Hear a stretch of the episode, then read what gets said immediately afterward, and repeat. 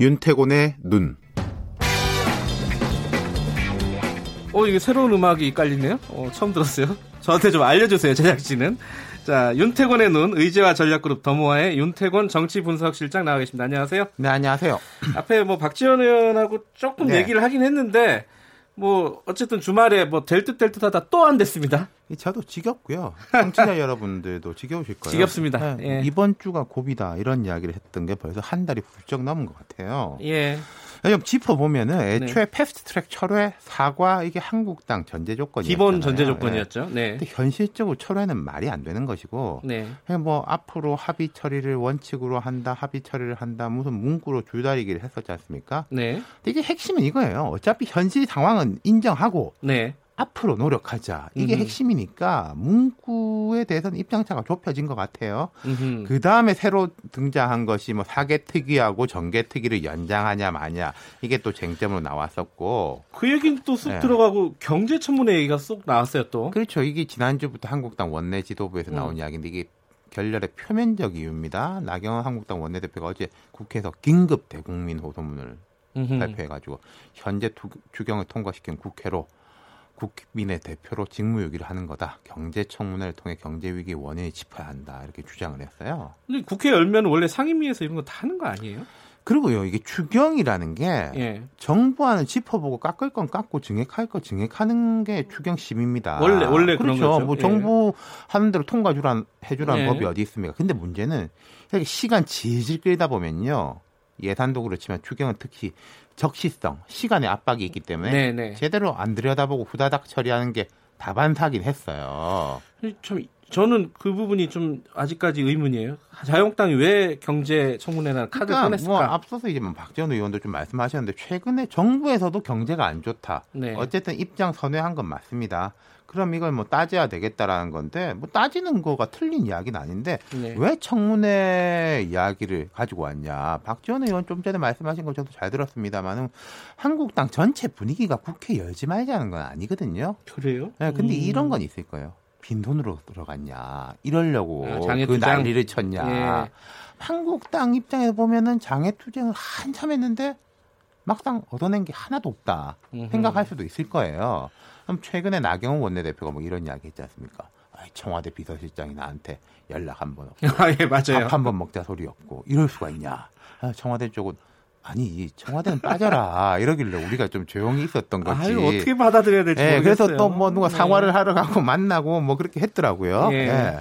이제, 이제 앞으로는 어떻게 되냐 이게 뭐 궁금한 부분입니다. 그러니까 앞서 박지원 의원 말씀하신 거에서 연결시켜 보면은 네. 정의당이나 민주평화당 원래 우리 단독으로 하자. 이거 아, 음, 이거 민주당 자유- 자유한국당이 합의 안 해줘도? 그렇죠. 예. 정의당은 이제 국회 로텐도홀에서 농성을 하고 있었고 근데 네. 중요한 거는 어, 어제 그제로 해가지고 바른미래당이 강경하게 돌아섰다는 거예요. 아하. 어, 오신환 의원 원내대표가 어제 이렇게 예고를 했습니다. 예정대로 단독 국회 소집을 하겠다. 음흠. 합의가 안 되면은 단독 국회를 소집하고 어, 이를 위해 의총을 소집해야 하기 때문에 공문을 보냈다. 우리는 바뀌는 게 없다. 이렇게 말했단 말 거예요. 그러면 뭐 자유 저기 뭐 바른미래당이 그렇게 강경하면은 다른 당들도 다 같이 이렇게 그렇죠. 가는 거?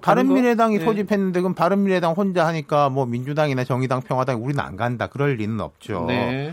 그리고 형식적으로도 항상 이제 한국당이 강조했던 게 교섭단체끼리 합의하자 이거였잖아요. 예. 합의는 아니지만은 세 개 교섭단체 중에 두 개가 국회 개원의 뜻을 같이 한다. 음. 그럼 고립된다는 거죠. 한국당이 부담스럽게 느낄 만한 층 뭐랄까 국면이 아닐까라는 생각도 들어요. 자, 이제 민생을 내팽겨친다. 이런 비난이 있는데 점증되겠죠. 네. 황교안 대표는 뭐 이런 이야기하고 있습니다. 우리가 민생 챙기는데 무슨 소리냐. 그러니까 본인이 이게 장외 행보가 네. 다 민생을 챙기는 일환이다. 요즘 보면은 뭐 경제 이야기 많이 하긴 하더라고요. 이념보다는. 네. 근데 이제 한국당이 바깥하고의 충돌도 충돌이지만 이제 내부의 반발. 네. 장재원 의원이 최근에 입장을 표명한 것이 있고 그리고 또 뭐 윤상현 의원 등도 있고 또 네. 이제 국회에 에, 국회 지금 가지고 있는 의원들의 이 목소리가 이게 높아요. 네. 그렇기 때문에 이 내부 반발이 만만치 않을 거다. 근데 만약에 한국당을 빼고 국회를 연다. 그럼 정상적으로 돌아갈 수 있냐? 그렇지는 않다는 그건 거죠. 또 안 타는 예. 거거든요. 뭐 예. 그래서 아까 상임- 개문 발차라고. 예.